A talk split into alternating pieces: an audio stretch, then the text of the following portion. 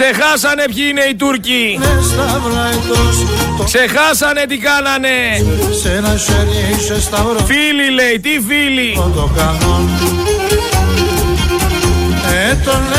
Με αυτούς που σφάζανε κόσμο που βιάζανε γυναίκες Είσαι σταυρόν και άλλο το καλό Ξεχάσατε την Κύπρο τόσο εύκολα Ξεχάσατε τον Πόντο. Ξεχάσατε τη Μικρά Ασία. Ξεχάσατε. Τι συζητάμε Άτωσε τον Λεοντάρ, την παυρά στο παλικάρ. Άτωσε τον Λεοντάρ, την παυρά Ψηλά οι ελληνικοί σημαίες, κανονικά σε όλη την Αθήνα θα έπρεπε να είναι. Σε όλα τα μπαλκόνια ελληνικές σημαίες και ποντιακές. Από όπου περνάει να βλέπει, να ξέρει ότι περιμένουμε. Περιμένουμε να έρθουνε βράδυ όπως είπανε. Ετών για να γουρταρεύα, μ' να προστατεύω Γέλμπουρντα! Στα μπαλκόνια έπρεπε να γράφετε τέτοια συνθήματα. Όχι να πληκτρολογείτε στο διαδίκτυο.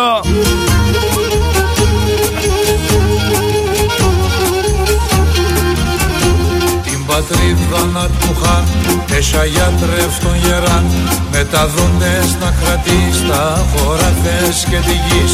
Τη σημαίας κρασοσέρ Και μετάλλο το μασέρ Λόγια την κότσα να στάς Να θυμάσαι ο Θεμπάς.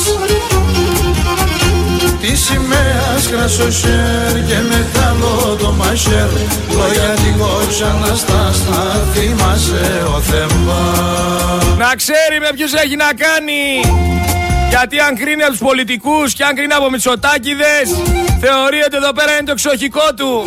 Δεν είναι το εξοχικό σου εδώ πέρα. Ούτε στη Θράκη, ούτε στη Θεσσαλονίκη, ούτε στην Αθήνα, ούτε στα νησιά. Μπορεί οι πολιτικοί και όσοι κυβερνάνε να κάναν ό,τι κάνανε, αλλά εμείς είμαστε εδώ ακόμα όρθιοι και θυμόμαστε και ξέρουμε και δεν πρόκειται να ανεχτούμε τις απειλές και τους εκβιασμούς. Ελάτε, ελάτε βράδυ, ελάτε πρωί, ελάτε μεσημέρι. Ελάτε ό,τι ώρα θέλετε. Εδώ είμαστε, περιμένουμε. Ψηλά τις ελληνικές σημαίες, ακόμα δεν έχει φύγει. Θα πάει, πού θα πάει, από όπου περνάει να τα βλέπει. Να σηκωθεί η τρίχα του.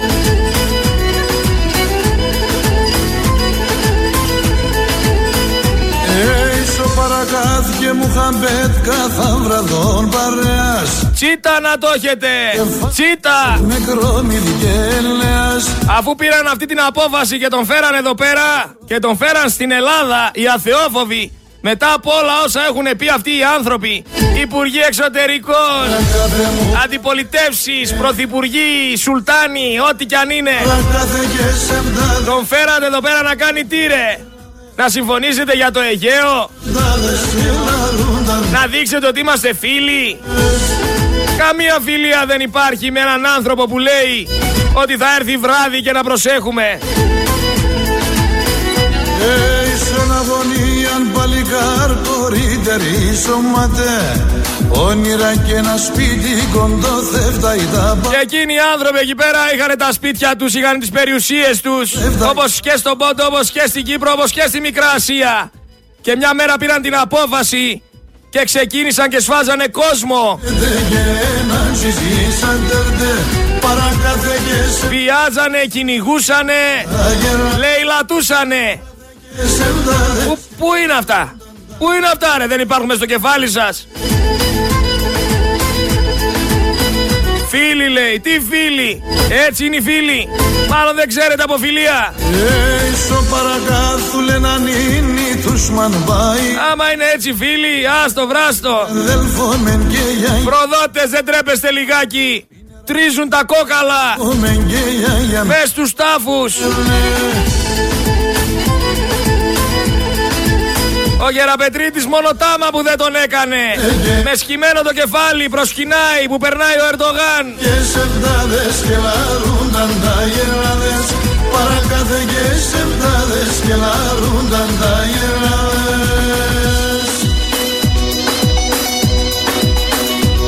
Μα είναι Είναι απίστευτο ρε φίλε. Κανένας σεβασμός. Σκέτο θράσος. Σκέτο θράσος. Άκου και ο Ερντογάν. Ποιος είναι ο Ερντογάν ρε; Που υποτίθεται είναι Έλληνας, που υποτίθεται έχει ρίζες, που επιτίθεται... Τι; Όποιος κι αν είναι, από όπου κι αν είναι, δεν βλέπεις τι κάνει, δεν βλέπεις τι λέει. Θα μου πεις τώρα για την Τουρκία είναι ηγέτης. Ναι, για την Τουρκία είναι ηγέτης. Για την Ελλάδα όμως δεν είναι ηγέτης. Για την Ελλάδα είναι ξεκάθαρα εχθρός έτσι πως κινείται και με αυτά που λέει. Εκτός άμα κάποιος άλλος εκεί πέρα έξω έχει διαφορετική άποψη. Εγώ προσωπικά δεν έχω διαφορετική άποψη. Εγώ δεν μπορώ να πιστέψω ποτέ ότι άνθρωπος θα έβγαινε εδώ στον αέρα του Focus FM 103,6 να πει τι; Ότι θα έρθει ο Ερντογάν λέει να μας σώσει. Τα ακούσαμε όλα ρε παιδιά. Μην ξεχνάτε ότι η Κωνσταντινούπολη από μέσα έπεσε. Το ίδιο από ό,τι φαίνεται θα συμβεί και με άλλες περιοχές της Ελλάδας και με άλλες πόλεις. Από μέσα πέφτουνε τα κάστρα. Από τα γιουσουφάκια. Τα σύνορά μας φτάνουν μέχρι την κόκκινη μιλιά. Γεια σου Πασχάλη.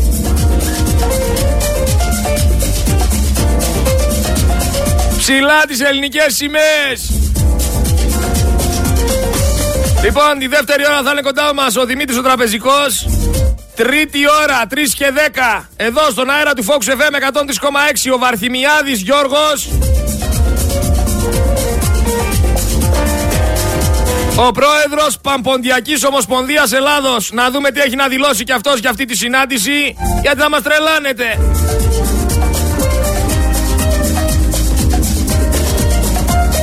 Ξεχάσατε τον Νικηταρά, τον Τουρκοφάγο. Ξεχάσατε τον Αθανάσιο Διάκο.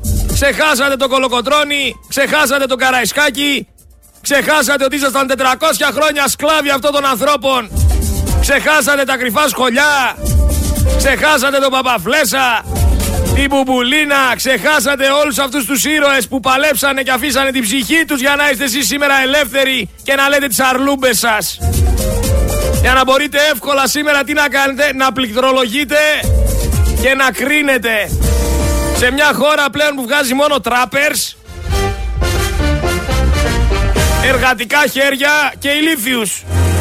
Και δεν το λέω εγώ, το αποδεικνύουν αυτές οι, οι εξετάσεις που δώσαν εδώ πέρα τα λύκεια. Βλέπω σε μια φωτογραφία τώρα την Τώρα Πακογιάννη μαζί με τον Παπανδρέου τον Γιωργάκη μαζί με τον Τσίπρα. Παιδιά στη φωτογραφία αυτή που ανέβασε ο Στυλιανίδης στην Ιταλία ο Τσίπρας είναι αγκαζέ με την Πακογιάννη. Την έχω ανεβάσει στη σελίδα μου στο facebook. Ξερέτης Γρηγόρης Ψυχολόγος. Μπείτε δείτε την. Τσίπρας αγκαζέ με Πακογιάννη. Τώρα. Και δίπλα Γιωργάκης Παπανδρέου. Και όλοι μέσα στα χαμόγελα μες στις αγάπες, μες στα μέλια. Ποιοι, όλοι αυτοί που όταν εμφανιστεί μια κάμερα μαλώνουν μεταξύ τους. Στις κάμερες εχθροί και στην πραγματικότητα φίλοι λοιπόν. Εγώ σας τα λέω καιρό τώρα αλλά δεν με ακούτε. Δεξί και αριστερή το ίδιο μαγαζί. Όλοι μαζί το ίδιο δεφταρμένοι. Δεν υπάρχει δικαιοσύνη και αν υπάρξει ποτέ δικαιοσύνη μία είναι η λύση κατάσχεση παράνομης περιουσίας και φυλακή για οικονομικά εγκλήματα για όλους αυτούς τους κλέφτες και τους απατεώνες. Δεν θα μας τρελάνετε εσείς. Φίλοι λέει. Από πού και ως πού φίλοι, δεν μπορώ να το καταλάβω. Τι έχουν κάνει για τη φιλία μας και τους ονομάζετε φίλους; Και θα βγει κάποιος να πει τώρα έλα μωρέ και είσαι φασίστας και είσαι το ένα και είσαι το άλλο. Όχι, δεν είμαι καθόλου φασίστας. Ίσα ίσα, εσείς όλοι είστε φασίστες που προσπαθείτε με το έτσι θέλω να μας περάσετε τις δικές σας απόψεις για τα συμφέροντά σας. Ξεχνώντας όλους αυτούς τους ανθρώπους οι οποίοι αφήσανε τη ζωή τους κυριολεκτικά για να μπορείτε εσείς σήμερα να κάνετε ό,τι κάνετε. Είναι πραγματικά ακραίο αυτό που συμβαίνει. Δεν μπορώ να το ονομάσω αλλιώς δυστυχώς.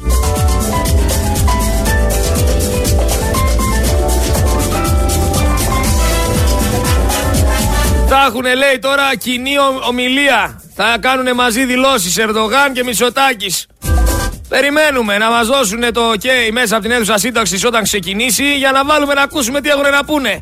Τι συζήτησαν, τι συμφώνησαν, αν θα πάνε στη Χάγη παρέα, αν θα είναι αγκαζέ και ο Ερντογάν με το Μητσοτάκι, θα δούμε. Πραγματικά ακραίο αυτό που συμβαίνει όμως. Δεν μπορούσα ποτέ να πιστέψω ότι θα βγαίνουν άνθρωποι εδώ πέρα και θα λένε ότι ο Ταγίπ Ερντογάν είναι ο ηγέτης που θα σώσει τον Έλληνα. Δηλαδή τόσο χαϊβάνια. Τόσο χαϊβάνια. Αμάν κάνανε, τους σουβλίζανε ρε. Τον Αθανάσιο Διάκο το σουβλίσανε. Για να είσαι εσύ ελεύθερος. Και τώρα που είσαι εσύ ελεύθερος τι λες; Ο Ερντογάν θα μας σώσει. Ε, θα τρίζουνε τα κόκαλα των προγόνων μας. Δεν γίνεται. Είναι ακραίο. Είναι ακραίο. Σε πιάνει τρέλα.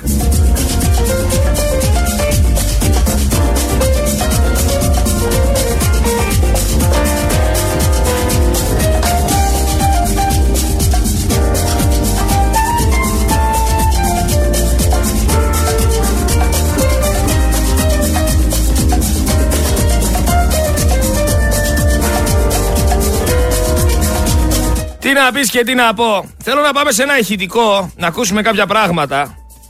Γιατί χθες είχαμε αυτό το θέμα για την ελληνική αστυνομία και για αυτόν τον άνθρωπο, τον 81χρονο από τη Σαλαμίνα, ο οποίος πήγε και δολοφόνησε τη γυναίκα του, ενώ η γυναίκα του είχε πάει στην αστυνομία και είχε πει ότι την έσπασε στο ξύλο,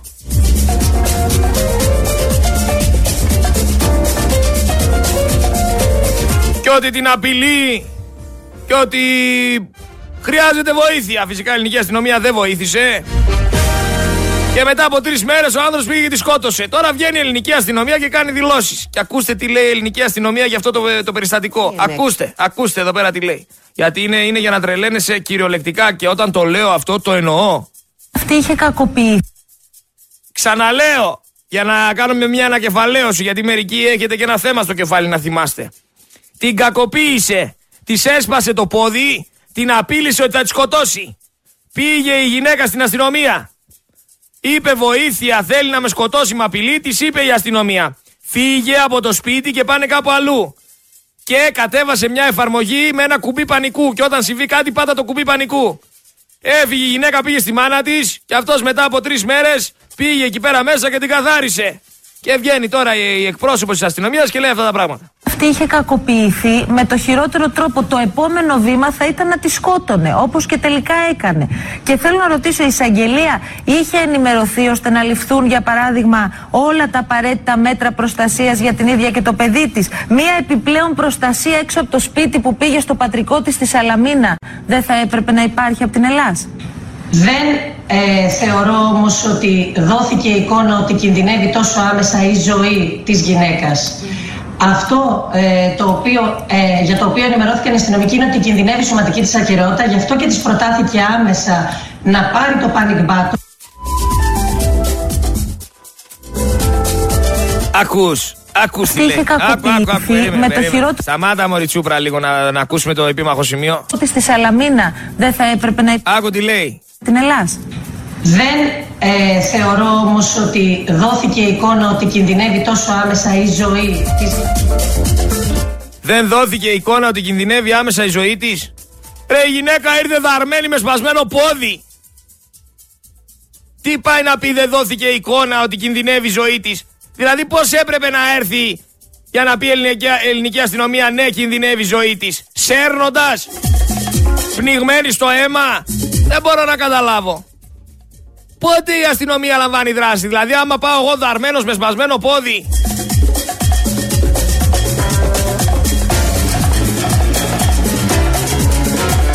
Τι, θα μου πούνε εντάξει δεν κινδυνεύει η ζωή σου, πάνε κάπου αλλού και όλα καλά. Πω, μιλάμε για τραγική κατάσταση. Τώρα βλέπω και εικόνες από την ΕΡΤ. Ο Ερντογάν εκεί να μιλάει με γεραπετρίτη. Μόνο που δεν βασώνονται. Ξέρετε όμως όταν ο υπερβολικός πλουτισμός και η ενασχόληση με τα κοινά γίνεται από ηλίθιους, όταν οι ιδιώτες παραδίδουν τη δημοκρατία σε ταβατζίδες,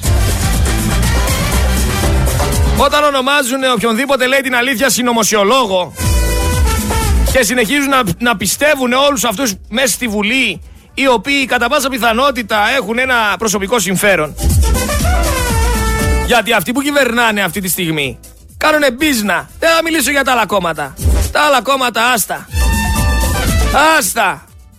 Τον Ερντογάν δεν τον έφεραν στην Ελλάδα τα άλλα κόμματα. Τον έφερε ο Κυριάκος Μητσοτάκης. Και τώρα χαιρετάει εδώ πέρα έναν προς έναν. Τι γίνεται; Ο ελληνικός στρατός ρε. Ο ελληνικός στρατός βαράει προσοχή στον Ερντογάν. Ρε το καταλαβαίνετε, ο ελληνικός στρατός και η ελληνική αστυνομία αυτή τη στιγμή που μιλάμε εδώ στον αέρα του Focus FM 103 και 6 βαράει προσοχή στον Ερντογάν. Δίπλα του ο Γεραπετρίτης να περπατάνε. Καταλαβαίνετε τι λέμε. Βαράνε προσοχή στον Ερντογάν. Αυτό είναι το κράτος. Αυτή είναι η Ελλάδα. Όταν έχεις πλημμυρίσει τον Έλληνα με λάθος πρότυπα Όταν βγαίνεις και κινείσαι με ένα συγκεκριμένο τρόπο Όταν δεν έχεις εκτιμήσει τίποτα και κανέναν Όταν δεν σέβεσαι τους νεκρούς σου Όταν ξεχνάς την ιστορία Όταν επιτρέπεις τέτοιου είδους προδοσίες Είσαι συνένοχος. Συνένοχος είσαι Απίστευτο. Απίστευτο. Και από εκεί λέει θα, θα φύγει και θα πάει λέει μετά στη Θράκη. Ιδιωτική επίσκεψη. Θα πάει στη Θράκη ιδιωτική επίσκεψη. Για να ξεσηκώσει εκεί πέρα τον κόσμο και να μιλήσει για μειονότητες. Και κανένας δεν αντιδράει. Περίπατο, οι τσολιάδες ρε. Ρε οι τσολιάδες μπροστά στη Βουλή. Βαράνε προσοχή στον Ερντογάν. Ακούτε τι λέμε. Ο Τσολιάς ντυμένος ο οποίος και καλά τιμά όλους αυτούς που δώσανε τη μάχη που επαναστάτησαν το 1821 Φαράει προσοχή στον Ερντογάν. Ρε θα τρίζουνε τα κόκαλά τους. Θα βλέπουνε από ψηλά και θα κλαίνε με μαύρο δάκρυ Όλοι οι τσολιάδες οι εικόνες είναι απίστευτες Προσοχή στον Ερντογάν δεν μπορώ να το πιστέψω. Το έχω πει πέντε φορές γιατί βλέπω τις εικόνες και δεν μπορώ να το πιστέψω. Ο Τσολιάς να βαράει προσοχή στον Ερντογάν.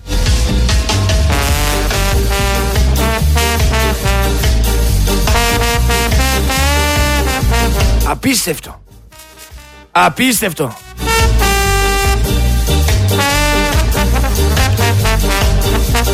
Κανονικό περίπατο ο τύπος. Κανονικό περίπατο. Ούτε που τον νοιάζει. Ήρθε στο εξοχικό του. Τι περιμένεις από ανθρώπους όμως Σαν το Χατζηδάκι Που βγαίνει λέει ότι δεν μπορεί να μην βγάζουν όλοι οι ελεύθεροι επαγγελματίες Καθαρά 15 χιλιάρικα το χρόνο Και την ίδια στιγμή Μειώνει Στο μισό τα ημερήσια έσοδα από τις χρηματιστηριακές αυτές πράξεις για να μην μιλήσουμε για τις γυναίκες. Τώρα από ό,τι βλέπω έχει κάτσει εκεί πέρα η πρόεδρος με τον Ερντογάν σε δυο καρέκλες. Τι θα ξεκινήσουν να μιλάνε, άντε, με έχετε φάει όλο το χρόνο. Θα κάνουν δηλώσεις, δεν θα κάνουν. Σου λέει τι θα γίνει, ρε φιλέ. Να ξεκινήσω άμα είναι να βαράω για άλλα θέματα. Δεν θα περιμένω τώρα το μεμέτι εδώ πέρα.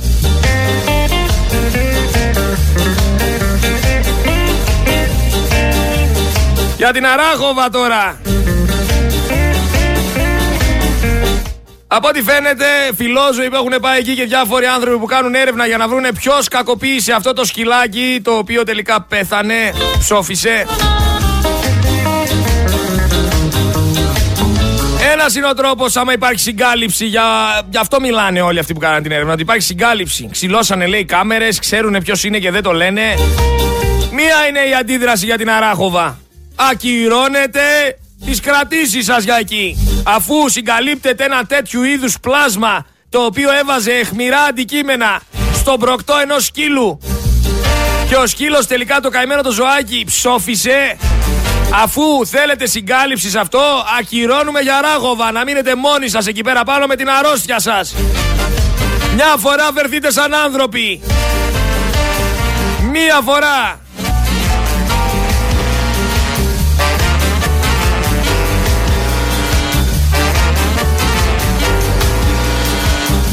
Τι ήρθε να κάνει όμως ο Ερντογάν στην Ελλάδα, να ρωτηθήκατε. Ήρθε να δώσει εντολές για το πώς θα παραδώσει το Αιγαίο Μητσοτάκης και η παρέα του; Ήρθε να δώσει εντολές για αφοπλισμό των νησιών για να μπορέσει να κάνει τον ντου χαλαρός και ωραίος χωρίς να έχουμε θύματα; Για ποιο λόγο ήρθε και τι θα συζητήσουνε; Έχουν ενημερωθεί οι πολιτικοί αρχηγοί για την ατζέντα; Γιατί να μην ξέρει και ο Έλληνας πολίτης; Ρωτάω. Τι θα συζητήσουνε, τι θα συμφωνήσουνε; Όταν πήγε στην Άγκυρα ο Μητσοτάκης δεν μας είπε τι είπανε. Τώρα που ήρθε ο Ερντογάν στην Ελλάδα πάλι δεν μας λένε.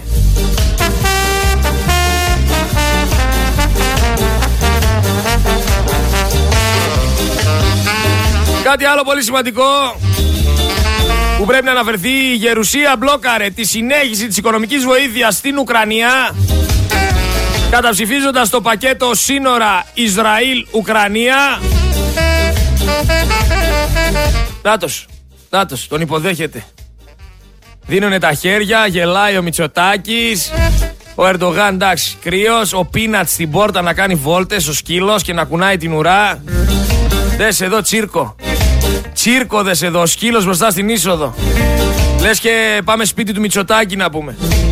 Δύο εχθροί στην ουσία, που τώρα είναι φίλοι γιατί είναι ανθέληνας ο Μητσοτάκης, να δίνουν τα χέρια μπροστά στην είσοδο της Βουλής και από πίσω ο σκύλος. Από πίσω ο σκύλος να κουνάει την ουρά και να προσπαθεί να κατουρίσει σε κάποια γωνία. Εντάξει, άμα αυτό είναι εικόνα σοβαρότητας...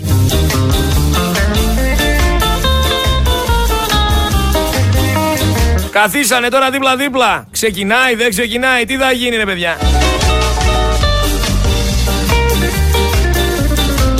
Χαράδες στον κούλι, ρε. Χαράδες. Ωχ, Νίκος Δένδιας. Έρχονται κι άλλοι. Αυτοί, ρε φίλε, δεν είναι Έλληνες όμως. Θα υπάρξει ένας Έλληνας μες στην αίθουσα. Τούρκοι, πράκτορες, εδώ πέρα χαμός γίνεται. Μουστάκια, κακό. Δώδες τώρα. Τι σε δω.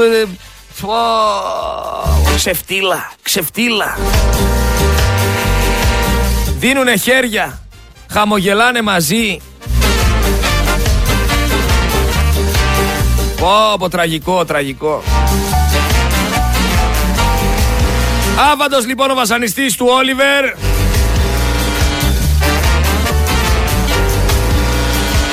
«45 χρόνια έχουν περάσει από τότε που η Αγγελική Παπαθανασοπούλου θα ήταν σήμερα...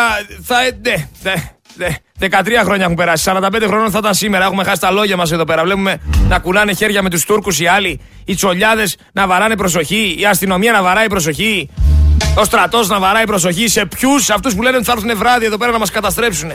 Σε αυτούς που καθημερινά διεκδικούν και μιλάνε για γαλάζια πατρίδα. Θα τα πει καλύτερα και ο, και ο καλεσμένος που έχουμε την τρίτη ώρα.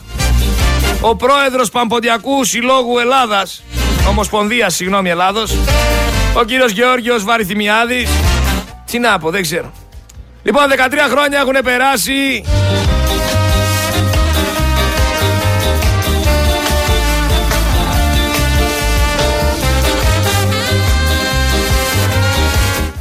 Ναι, αλλά δεν γίνεται έτσι δουλειά, παιδιά. Θα ξεκινήσουν οι δηλώσεις, δεν θα ξεκινήσουν. Θα τους γράψω στην τελική εκεί που δεν πιάνει μελάνη και δεν θα τις ακούσουμε. Λοιπόν, πάμε στην ομόνια. Άσε αυτούς όλους εδώ πέρα. Μπορώ πραγματικά. Πάμε στην ομόνια. Αυστραλός YouTuber. Ήρθε, έκανε βόλτα στο κέντρο της Αθήνας στην Ομόνια και λέει Έχω μείνει άφωνος. Είναι ο χειρότερος δρόμος που έχω περπατήσει στη ζωή μου. Σοκαριστικές εικόνες λέει. Τοξικομανείς στα πεζοδρόμια να βαράνε πρέζα. Ιερόδουλες, κόσμος να κινδυνεύει. Σοκάκια λέει που δεν υπάρχει φωτισμός με οίκους ανοχής διάσπαρτους. Δεν έχω ξαναπερπατήσει λέει σε χειρότερο δρόμο. Με έπιασε η καρδιά μου, είχα ταχυπαλμία.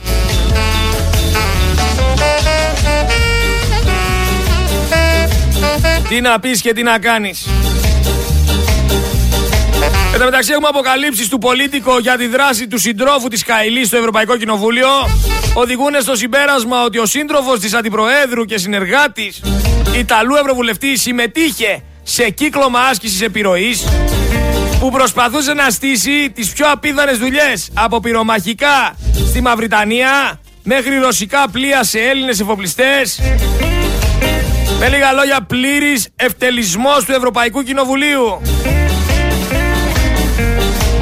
Θυμάμαι είχα, είχα βρει μια παλιά εφημερίδα πεταμένη σε κάτι ντουλάπια η οποία έγραφε με μεγάλα γράμματα πάνω Μητσοτάκι κάθαρμα. Δεν μιλούσε για τον τωρινό, για τον άλλονα. Από ό,τι φαίνεται πολύ γρήγορα θα ξανακουστεί από όλους τους Έλληνες αυτό. Αν και ήδη ακούγεται. Στο Υπουργείο Εξωτερικών τώρα, για την επίσκεψη Ερντογάν, εμφανίστηκε άνδρας λέει με τη σημαία της Κύπρου, τον οποίο απομακρύνανε αμέσως. Τον απομακρύνανε γιατί ήθελε να σηκώσει τη σημαία της Κύπρου. Ακούστε εδώ. Αλλά άμα σας σκοτώσει κανένας, θα βγαίνει η ελληνική αστυνομία να λέει ότι δεν θεωρούν πως δόθηκε εικόνα ότι κινδυνεύει η ζωή σας. Τα κλασικά λοιπόν. Να πούμε ότι το νέο νομοσχέδιο του Υπουργείου Δικαιοσύνης εστιάζει ειδικότερα σε ορισμένα αδικήματα, όπως είναι οι εμπρισμοί και τα θανατηφόρα τροχέα. Ξέρει Μπακογιάννη, τον έστειλε τον Ιάσονα στον άλλο κόσμο. Κουράγιο στην οικογένειά του και περνάει τώρα ένα νομοσχέδιο με ελαφρυντικά. Ξέρει γιατί το κάνει. Εν τω μεταξύ για τον Αλέξανδρο Γρηγορόπουλο, που χθες ήταν αυτή η μαύρη μέρα, που βγαίνουν και λένε τι δουλειά είχε στα εξάρχεια. Να ξεκαθαρίσουμε, παιδιά, ότι ο αστυνομικός δεν έχει δικαίωμα να σηκώσει, να σηκώσει όπλο και να πυροβολήσει κανέναν. Δεν έχει δικαίωμα να σκοτώσει κανέναν. Άσχετα από ο Κορκονέας είναι τώρα ελεύθερος. Κανένα δεν έχει δικαίωμα να σηκώσει και δεν είναι ο ρόλος του να σκοτώνει. Γιατί κάποιοι λένε ε, μετά θα λες ότι σήκωσε το όπλο του και πυροβόλησε και έκανε λάθος. Ναι, λάθος έκανε. Δεν σηκώνεις το όπλο και πυροβολάς. Αντί για να εκπαιδεύονται για να διαχειρίζονται τη ΛΟΑΤΚΙ κοινότητα, ας εκπαιδευτούν να μην πυροβολάνε κατευθείαν και να μπορούν να, να αντιμετωπίσουν το έγκλημα. Που δεν θέλουν να αντιμετωπίσουν το έγκλημα. Είναι επιλεκτικοί. Αλλά για τον Αλέξανδρο Γρηγορόπουλο η Νέα Δημοκρατία λέει δεν τήρησε στη Βουλή το, το ενός λεπτού σιγή. Δεν ήθελε λέει να το κάνει. Άκου εδώ αλητία. Χάθηκε η ζωή ενός 15χρονου. Γιατί όταν σκοτώθηκε ο Αλέξανδρος Γρηγορόπουλος, άσχετα από το αν ήταν αναρχικός, αν ήταν δεξιός, αν ήταν αριστερός, αν ήταν μπλε, αν ήταν πράσινος, αν ήταν στα εξάρχεια, αν ήταν στην Ομόνια, αν ήταν στη Θεσσαλονίκη, δεν με νοιάζει που ήτανε. Χάθηκε η ζωή ενός 15χρονου. 15 χρονών παιδάκι Δολοφονήθηκε. Τι πάει να πει; Δεν κρατάω ενός λεπτού σιγή. Ντροπή. Ντροπή για άλλη μια φορά.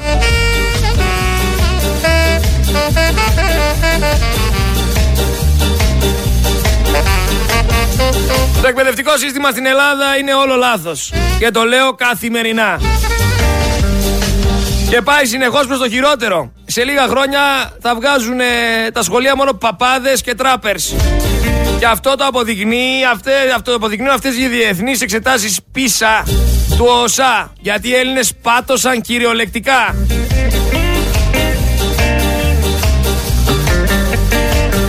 Από 290 λύκεια πήγανε. Και βγήκαμε τελευταίοι στην Ευρώπη. Το καταλαβαίνεις, δεν το καταλαβαίνεις.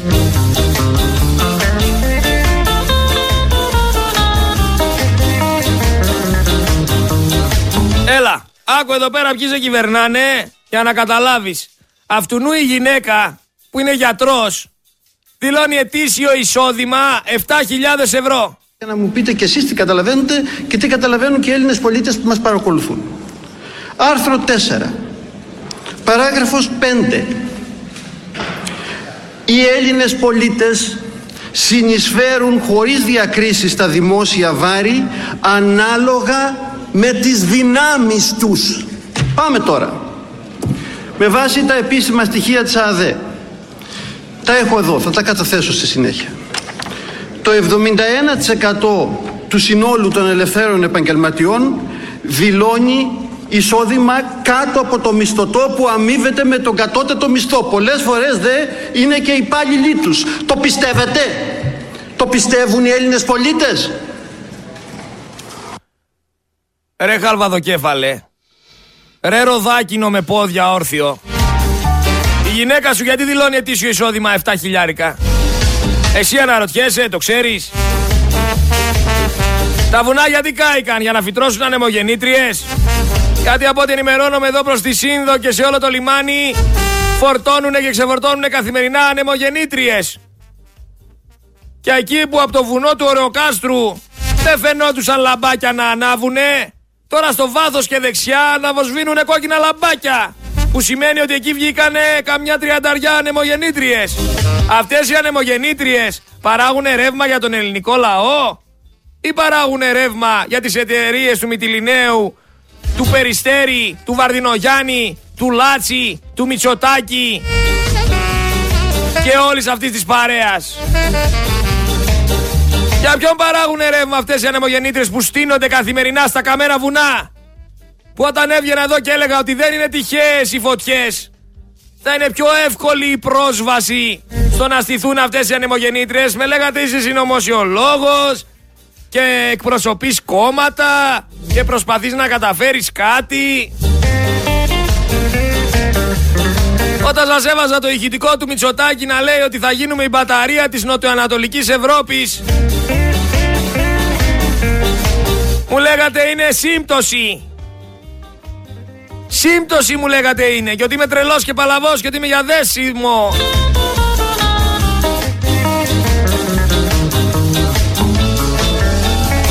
Αυτό μου λέγατε ρε. Για ακούστε εδώ πέρα.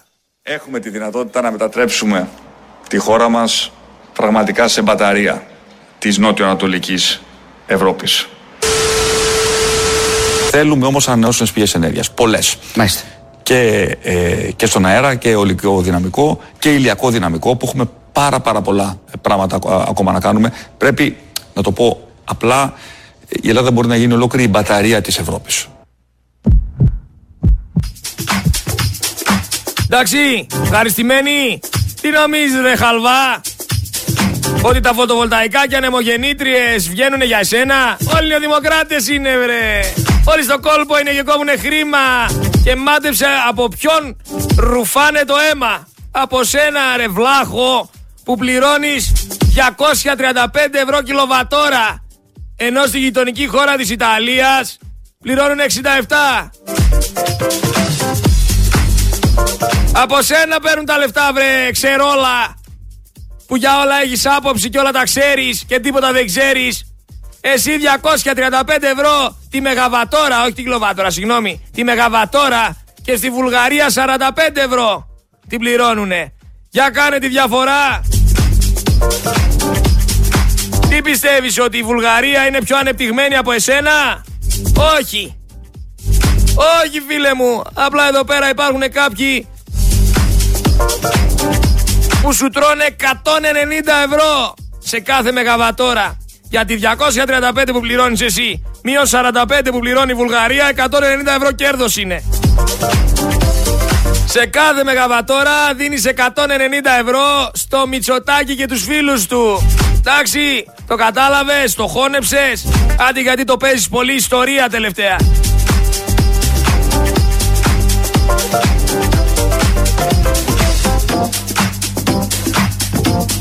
Με συγχωρεί, λέει εδώ πέρα ένα μήνυμα γρηγόρη. Κρατάνε ενός λεπτού σιγή κάθε χρόνο μέσα στη Βουλή για τους πιλότους που χάνονται στην Ελλάδα και έκαναν, λέει, μόδα το Γρηγορόπουλο. Να κρατάνε και για τους πιλότους. Γιατί όχι, δεν κατάλαβα.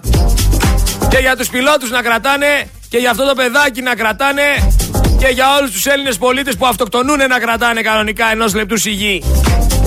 Χωρίς κάποιος να λέει, Εγώ δεν κρατάω για αυτό να και για εκείνονα.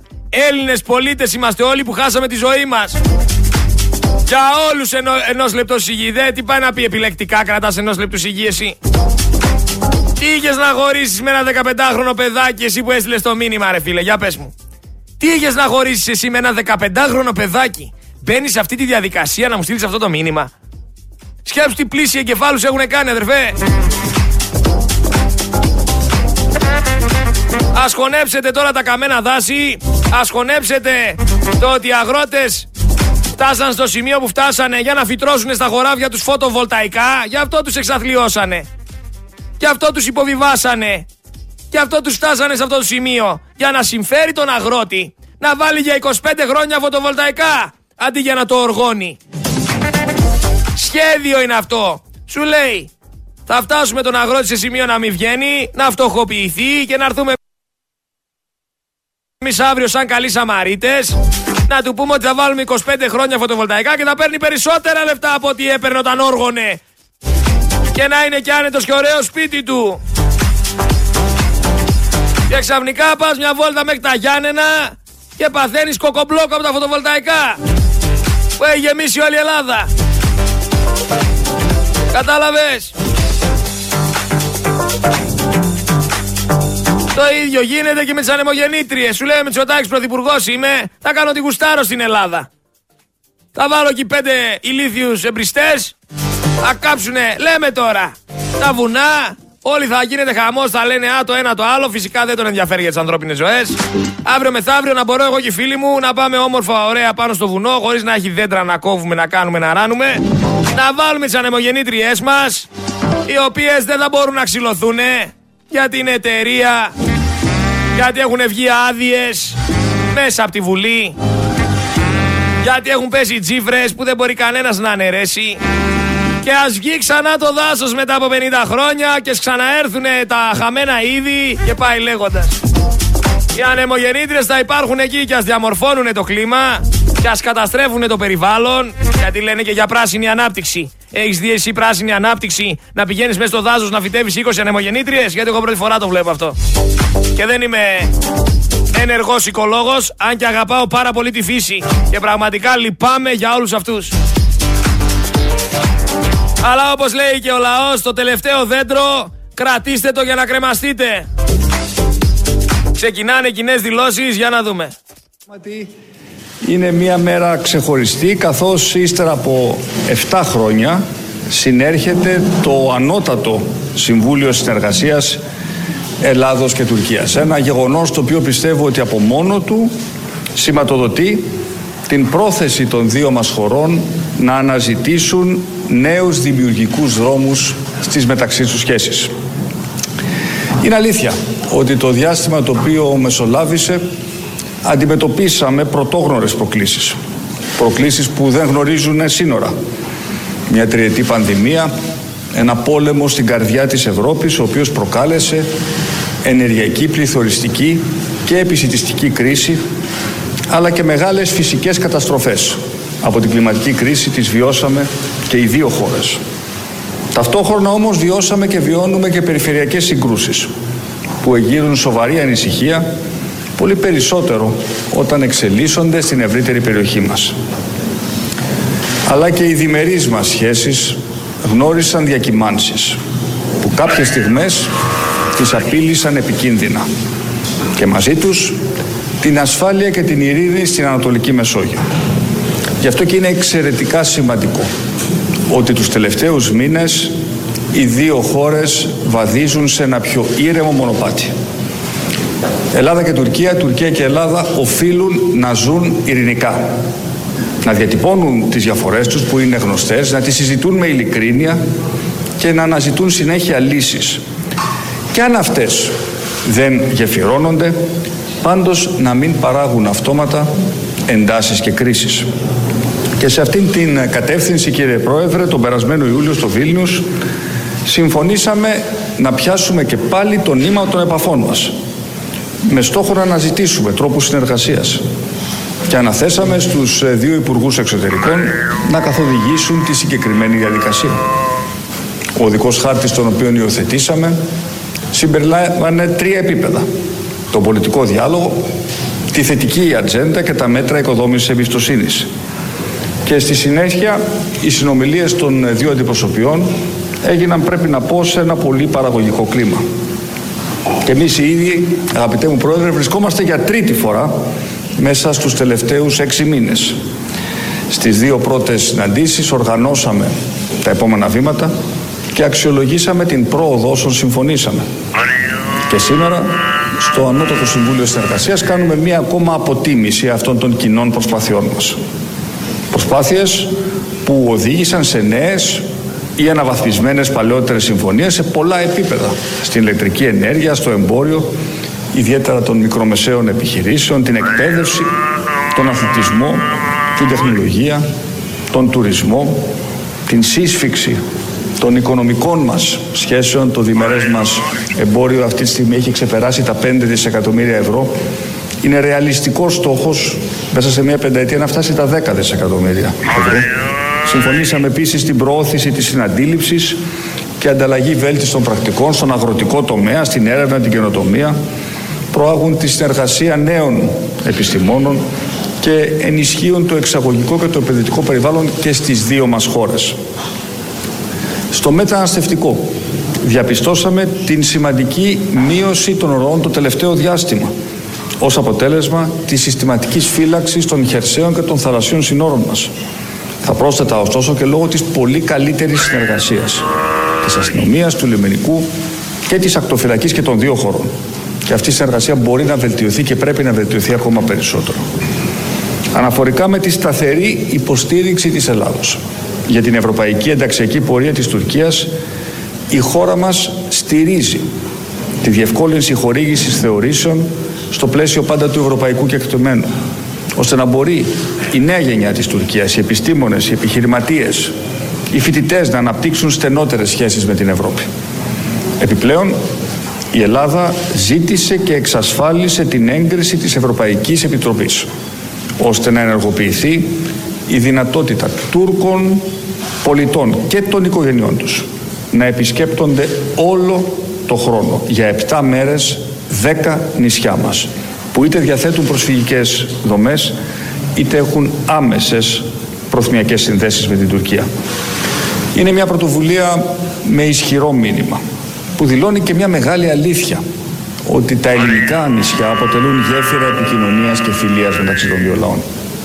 Όπως επίσης γέφυρες συνεργασίας και φιλίας αποτελούν και οι μειονότητες των δύο χωρών. Γιατί η ισονομία και ευημερία που εξασφαλίζει κάθε κράτος στις μειονότητές του βοηθά στην αμοιβαία κατανόηση και στον αλληλοσεβασμό. Με τον πρόεδρο Ερντογάν εξετάσαμε και όλες τις ε, εξελίξεις στην περιοχή αλλά και στον κόσμο, εξελίξεις που μας προβληματίζουν στη Μέση Ανατολή, στην Ουκρανία, στον Κάφκασο. Πάντα οφείλουμε, όπως είπα, να συγκλίνουμε στην ανάγκη τήρησης της διεθνούς νομιμότητας. Στην καταδίκη δηλαδή κάθε μορφής επιθετικότητας, εξτρεμισμού και τρομοκρατίας, ανεξάρτητα με τη μορφή με την οποία αυτή εκδηλώνεται.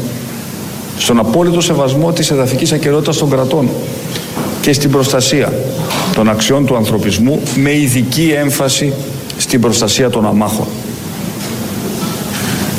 Όπως επίσης διαφωνούμε και στο Κυπριακό. Για μας το λέω καθαρά. Δεν υπάρχει άλλη λύση πέραν των αποφάσεων του Συμβουλίου Ασφαλείας του Οργανισμού Ηνωμένων Εθνών. Θα πρέπει να επανεκκινήσει ο διάλογος από εκεί που διακόπηκε το 2017. Μόνο μέσα από αυτόν μπορεί να υπάρξει ουσιαστική πρόοδος. Κύριε Πρόεδρε, αγαπητέ Ταγίπ, τον Οκτώβριο του 1930 υπογράφηκε στην Άγκυρα το Σύμφωνο Φιλίας, Ουδετερότητας, Διαλλαγής και Διαιτησίας μεταξύ των χωρών μας. Τότε ο Ισμέτιν Ονού είχε δηλώσει πως καμία διαφορά δεν μπορεί πια να χωρίσει τα δύο έθνη μέσα από την προσέγγιση να διαδραματίσουν ένα σπουδαίο ρόλο. Ενώ από την πλευρά του ο Ελευθέριος Βενιζέλος, πρωθυπουργός της Ελλάδος, είχε αναφερθεί «Ερχόμαθα, ερχόμεθα να τίνομεν ειλικρινό στο χέρι και να δηλώσουμε ότι ο μακραίων ανταγωνισμός ετερματίστη οριστικώς. Δυστυχώς γεγονότα και ιστορικά πάθη εμπόδισαν τη θέληση των δύο ηγετών από το να γίνει αυτό πραγματικότητα. Η παρακαταθήκη τους όμως παραμένει ενεργή και σήμερα παραμένει θα έλεγα πιο επίκαιρη παρά ποτέ λόγω των κοινών προκλήσεων που αντιμετωπίζουμε. Ώστε σήμερα 100 χρόνια 100 χρόνια μετά την υπογραφή της συνθήκης της Λοζάνης συνάπτεται διακήρυξη περί σχέσεων φιλίας και καλής γειτονίας. Μια διακήρυξη που είχε οραματιστεί ο Κωνσταντίνος Μητσοτάκης όταν παρέλαβε το 1997 το μεγάλο βραβείο ειρήνης και φιλίας αντίπεξη ως μέσο καλόπιστου διαλόγου μεταξύ των δύο χωρών στα πλαίσια του διεθνούς δικαίου. Διακήρυξη που υπογράψαμε πριν από λίγο, σεβόμενη απόλυτα τα δικαιώματα που απορρέουν από την κυριαρχία κάθε χώρας, επιβεβαιώνει τη σχέση φιλίας μεταξύ μας. Καθορίζει τις αρχές και τα ορόσημα του διαλόγου μας και αναδεικνύει τις δυνατότητες συνεργασία μας, τόσο σε περιφερειακό όσο και σε διεθνές επίπεδο. Και με βάση αυτές τις παραδοχές θα προχωρήσουμε σταδιακά και στα επόμενα βήματα. Με συναντήσεις των δύο αντιπροσωπιών θα διευρύνουμε τη θετική μας ατζέντα. Θα εντείνουμε την οικονομική μας συνεργασία. Θα επεκτείνουμε τα μέτρα οικοδόμησης εμπιστοσύνης. Και η επόμενη φάση του πολιτικού διαλόγου, όταν οι συνθήκες οριμάσουν, μπορεί να είναι η προσέγγιση για την οριοθέτηση φαλοκρηπίδας και αποκλειστικής οικονομικής ζώνης στο Αιγαίο και σε Ανατολική Μεσόγειο που σύμφωνα με την Ελλάδα συνιστά τη μόνη διαφορά που θα μπορούσε να αχθεί ενώπιον διεθνούς δικαιοδοσίας. Με επεξίδα πάντοτε το διεθνές δίκαιο και ειδικά το δίκαιο της θάλασσας που αποτελεί τον πιο ασφαλή πλοηγό στη διευθέτηση των διεθνών διαφορών. Και βέβαια συμφωνήσαμε να συνεχίσουμε και εμείς τις επαφές μας. Προτίθεμαι κύριε Πρόεδρε να επισκεφτώ μέσα στην Άνοιξη και την Άγκυρα πριν σας συναντήσω τον επόμενο Ιούλιο στη Σύνοδο Κορυφής του ΝΑΤΟ στη Ουάσιγκτον και κλείνω με τη σκέψη ότι η γεωγραφία και η ιστορία μας έταξαν να ζούμε στην ίδια γειτονιά. Οι συγκυρίες έφεραν συχνά τον έναν απέναντι στον άλλον. Και γνωρίζω ότι υπάρχουν φωνές, είμαι σίγουρος, και στην Ελλάδα και στην Τουρκία. Θα τα ακούσουμε όλα, θα ακούσουμε όλες τις δηλώσεις για να έχετε άποψη. Όμως αισθάνομαι χρέος, ιστορικό χρέος, να αξιοποιήσουμε την ευκαιρία να φέρουμε τα δύο κράτη δίπλα-δίπλα όπως άλλωστε είναι και τα σύνορά μας. Μέχρι τώρα πετύχαμε οι σχέσεις μας να επανέλθουν σε ήρεμα νερά. Σήμερα στο όνομα των επόμενων γενιών οφείλουμε και οι δύο να χτίσουμε ένα αύριο όπου σε αυτά τα ήρεμα νερά θα φυσήξει και ένας ούριος άνεμος. Ένα αύριο ειρήνης, πρόοδου και συνεργασίας, δείχνοντας ευθύνη και ρεαλισμό, θέλω σήμερα να κοιτάξω στο μέλλον. Και πάλι καλώς ορίσατε στην Αθήνα.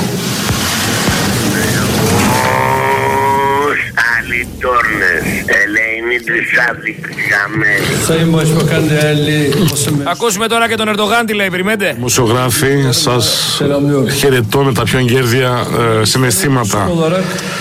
2017 yılında ziyaret etmiştim. Επισκέφθηκα τελευταία φορά την Ελλάδα το 2017. Bu 65 yıl aradan sonra Türkiye'den Yunanistan Ήταν η πρώτη ε, μετά από 65 χρόνια επίσκεψη από την Τουρκία στην Ελλάδα σε επίπεδο αρχηγού κράτους. Konseyimizin 5. toplantısı vesilesiyle Αισθάνομαι ε, μεγάλη ικανοποίηση που βρίσκομαι ξανά στην Αθήνα για τη συνεδρίαση του 5ου Ανώτατου Συμβουλίου Συνεργασίας. Θα ήθελα να ευχαριστήσω στο πρόσωπο του κυρίου Πρωθυπουργού Κωνσταντινού Μητσοτάκη τις ελληνικές αρχές για την ευγενική υποδοχή που επεφύλαξαν σε μένα και την αντιπροσωπεία μου. Επιθυμούμε να αναπτύξουμε περαιτέρω την ε, θετική όθηση που υπάρχει.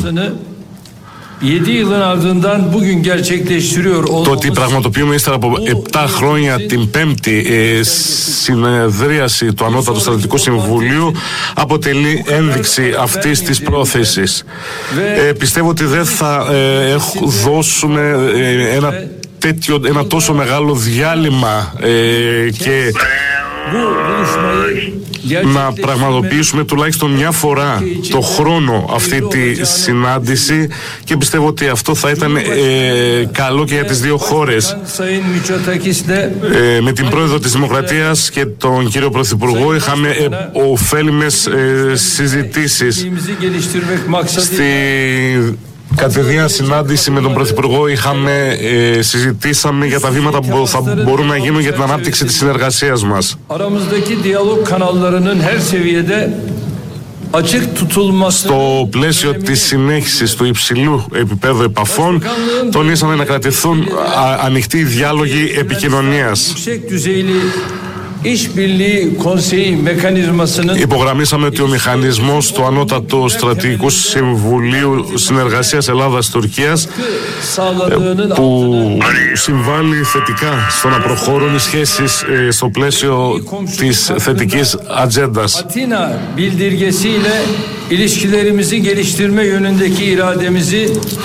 Με τη διακήρυξη της ε, Αθήνας περί σχέσεων φιλίας και καλής γειτονίας βεβαιώσαμε τη βούλησή μας για ανάπτυξη των σχέσεων μας.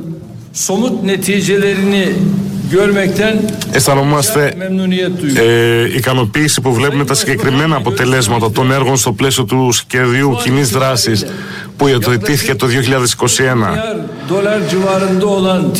Στη συνάντηση με τον κύριο Πρωθυπουργό ε, συζητήσαμε, ε, συμφωνήσαμε να ε, ανεβάσουμε στα 10 δισεκατομμύρια δολάρια ε, το διμερές μας εμπόριο που τώρα είναι στα 5 δισεκατομμύρια δολάρια.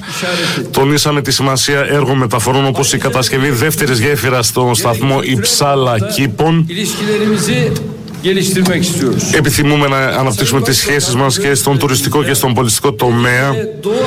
Στις ε, συζητήσεις με τον κύριο Πρωθυπουργό ε, ανταλλάξαμε απόψεις και τις τάσεις μας στο Αιγαίο και την Ανατολική Μεσόγειο. Και, και ζητήσαμε από τους Υπουργούς Εξωτερικών να το ε, συζητήσουμε με αποφασιστικό τρόπο ve uluslararası hukuk çerçevesinde ειλικρινή μας ε, για το Αιγαίο; Ευχή η ειλικρινή μας ευχή είναι να επιλύσουμε τα υφιστάμενα προβλήματά μας με κοινές προσπάθειες στο πλαίσιο του επικοδομητικού διαλόγου καλής γειτονίας και διεθνούς δικαιού. Με τον κύριο Μητσοτάκη συζητήσαμε πώς μπορούμε να εξελίξουμε τη συνεργασία στο πεδίο καταπολέμησης της τρομοκρατίας. Δεν ανέφερε για το Αιγαίο Μητσοτάκης. Διατύπωσα μια ακόμη φορά την προσδοκία μας το κρύβει ότι συζητήσανε γι' αυτό. Το κλείσιμο του καταβλισμού του Λαβρίου. Υπογράμμισα πως απαιτείται προσοχή ε, προκειμένου να μην σχηματιστούν παρόμοιοι καταβλισμοί που θα δίνουν καταφύγιο σε τρομοκράτες στην Ελλάδα. Η τουρκική μειονότητα στην Ελλάδα και η ρωμαϊκή μειονότητα στη χώρα μας είναι δομικά στοιχεία του ανθρώπινου και του πολιτιστικού μας πλούτου. Η αύξηση της ειρηνίας και της γαλήνης των μειονοτήτων θα επηρεάσει θετικά τις σχέσεις διατύπωσα τις προσδοκίες μας για τις βελτιώσει που απαιτούνται από το διεθνές δίκαιο όσον αφορά την κατάσταση της τουρκικής μειονότητας Δυτικής Θράκης.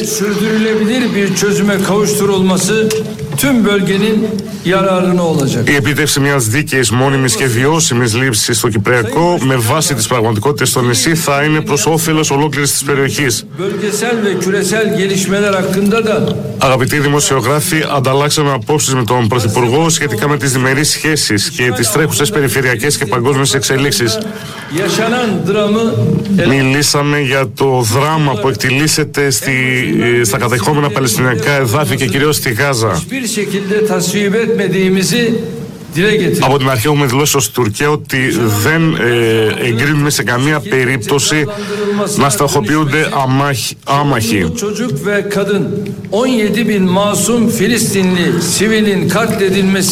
Κάτι για δεν κατάλαβα. Το γεγονός ότι όλα αυτά τα συμβάντα μετατράπηκαν σε μαζική τιμωρία του λαού της Γάζας και η σφαγή 17.000 αθώων Παλαιστινίων αμάχων κατά το πλήστον γυναίκες και παιδιά πληγώνουν τις συνειδήσεις. Η διεθνής κοινότητα δεν θα πρέπει να σιωπά απέναντι στα εγκλήματα κατά της ανθρωπότητας και τα εγκλήματα πολέμου που διαπράττονται. Το, η επίτευξη της μόνιμης εγκεχηρία στο συντομότερο δυνατό και η διασφάλιση της απρόσκοπτης ροής των ανθρωπιστικών βοηθειών θα πρέπει να είναι προτεραιότητα για όλους μας. Με τις τελευταίες εξελίξεις ε, είδαμε άλλη μια φορά ότι η ίδρυση ενός ανεξάρτητου κυρίαρχου με εδαφική ακαιρεότητα Παλαιστινιακού κράτους στα σύνορα του 67 είναι πλέον αναπόφευκτη. Ανακοινώσαμε ότι ως Τουρκία είμαστε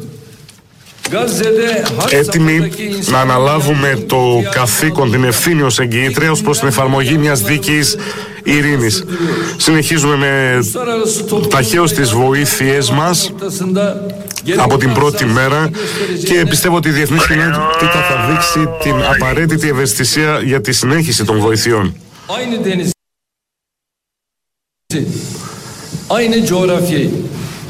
Αξιότιμοι δημοσιογράφοι, είμαστε δύο γειτονικές χώρες που μοιραζόμαστε την ίδια θάλασσα, την ίδια γεωγραφία, το ίδιο κλίμα και μάλιστα το ίδιο πολιτισμό σε πολλούς τομείς. Είναι ε, φυσικό, είναι αρκετά φυσικό να υπάρχουν προβλήματα ανάμεσα ε, σε δύο χώρες, πόσο μάλλον ανάμεσα σε αδέρφια. Το θέμα είναι η βούληση για την επίλυση αυτών των προβλημάτων και των διαφορών απόψεων. Εμείς θέλουμε να μετατρέψουμε το Αιγαίο σε μια θάλασσα ειρήνης και συνεργασίας.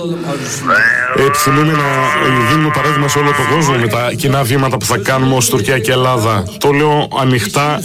Ε, δεν υπάρχει κανένα πρόβλημα μεταξύ μας τόσο μεγάλο το οποίο να μην μπορεί να επιληθεί. Αρκεί να κινηθούμε με καλή πίστη, να επικεντρωθούμε στη μεγάλη εικόνα και να μην γίνουμε από αυτούς που περνούν τη θάλασσα αλλά πνίγονται στο ποτάμι. Είμαστε πάρα πολύ ικανοποιημένοι που έχει την ίδια αντίληψη και ο κύριος Μητσοτάκης. Ολοκληρώνοντας τα λόγια μου, θα ήθελα να ευχαριστήσω τον κύριο Πρωθυπουργό Μητσοτάκη για την φιλοξενία του ε, και εύχομαι οι συνομιλίες μας να βγουν σε καλό για τις χώρες και για τους δύο λαούς, τους λαούς μας. Και ε, σας περιμένω ε, στην ε, Άγκαρα για να σας φιλοξενήσω για την επόμενη συνάντηση και θα είμαι αρκετά ικανοποιημένος να το κάνω αυτό εκφράσω ακόμα μια φορά την ε, ικανοποίησή μου ε, για την υπογραφή ε, του, αυτού του σημαντικού συμφώνου φιλίας και συνεργασίας. Επιτρέψτε μου ένα, ένα σχόλιο μόνο για τα ζητήματα των μειονοτήτων. Ξέρετε για μας και για μένα προσωπικά η Θράκη αποτελεί ένα παράδειγμα αρμονικής συνύπαρξης χριστιανών και μουσουλμάνων και οι μουσουλμάνοι συμπολίτες μας έχουν και αγωνιζόμαστε πάντα να διασφαλίζουμε στην πράξη ίσες ευκαιρίες σε αυτή την κατεύθυνση αγωνιζόμαστε. Ε, ο προσδιορισμός της ε, ιδιότητας της μειονότητας ως μουσουλμανικής καθορίζεται από την ίδια την ε, συνθήκη της Λοζάνης. Χρέος δικό μας είναι αυτό το κλίμα της αρμονικής ε, συνύπαρξης, είναι χρέος της ελληνικής ένομης τάξης να το διασφαλίσουμε και να το ενισχύσουμε. Και θέλω να σας διαβεβαιώσω και να διαβεβαιώσω βέβαια και όλους τους ε, μουσουλμάνους ε, συμπολίτες μας ότι προς αυτή την κατεύθυνση η ελληνική κυβέρνηση θα εξακολουθεί να δουλεύει νυχθημερών.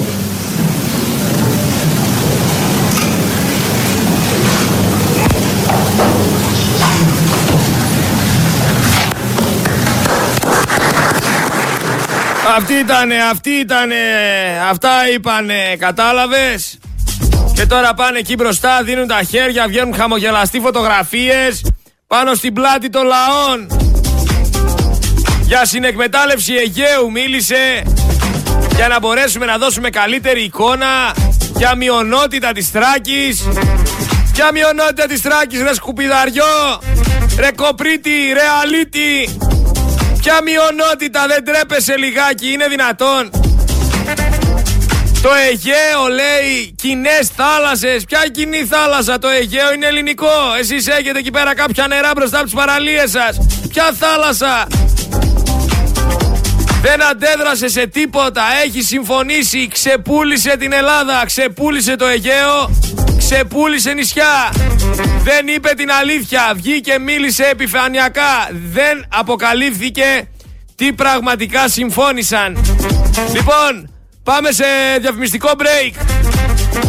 Επιστρέφω δεύτερη ώρα με Δημήτρη Τραπεζικό. Τρίτη ώρα μαζί μας ο πρόεδρος Παποντιακής Ομοσπονδίας Ελλάδος. Να ακούσουμε τι έχει να πει για όλα όσα αυτά που αναφέρθηκαν από αυτούς τους δύο, από Ερντογάν και Μητσοτάκη. Μη φύγει κανένας. Τραγουδάκι break και επιστρέφω δεύτερη ώρα. Εδώ είμαστε. Focus FM 103,6. Σερέτης Γρηγόρης κόντρα στο σύστημα. Κόντρα στους προδότες. Ότι ε, βάζουν, τις, βάζουν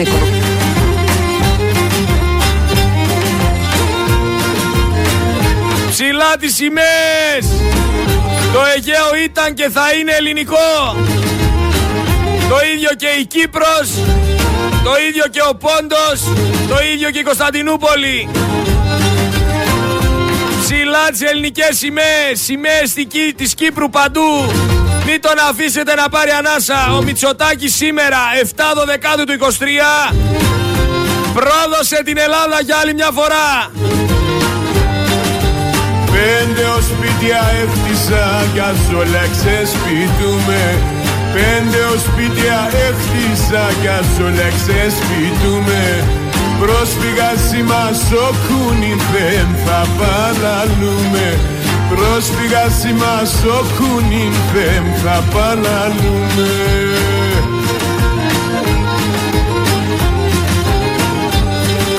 Πατρίδα μαραεύωσε αμον καταραμένος Πατρίδα μαραεύωσε Έλα Νικολάκη Καραλή Σήκωσε το γερανό. Σαν ξένα είμαι 20 μέτρα σημαία θέλω να σηκώσεις. Ελληνική. Σαν ξένα είμαι Όταν περνάει από Θεσσαλονίκη ο Ερντογάν να τη δει να τρέμει. Σήκωσε με το γερανό ελληνική σημαία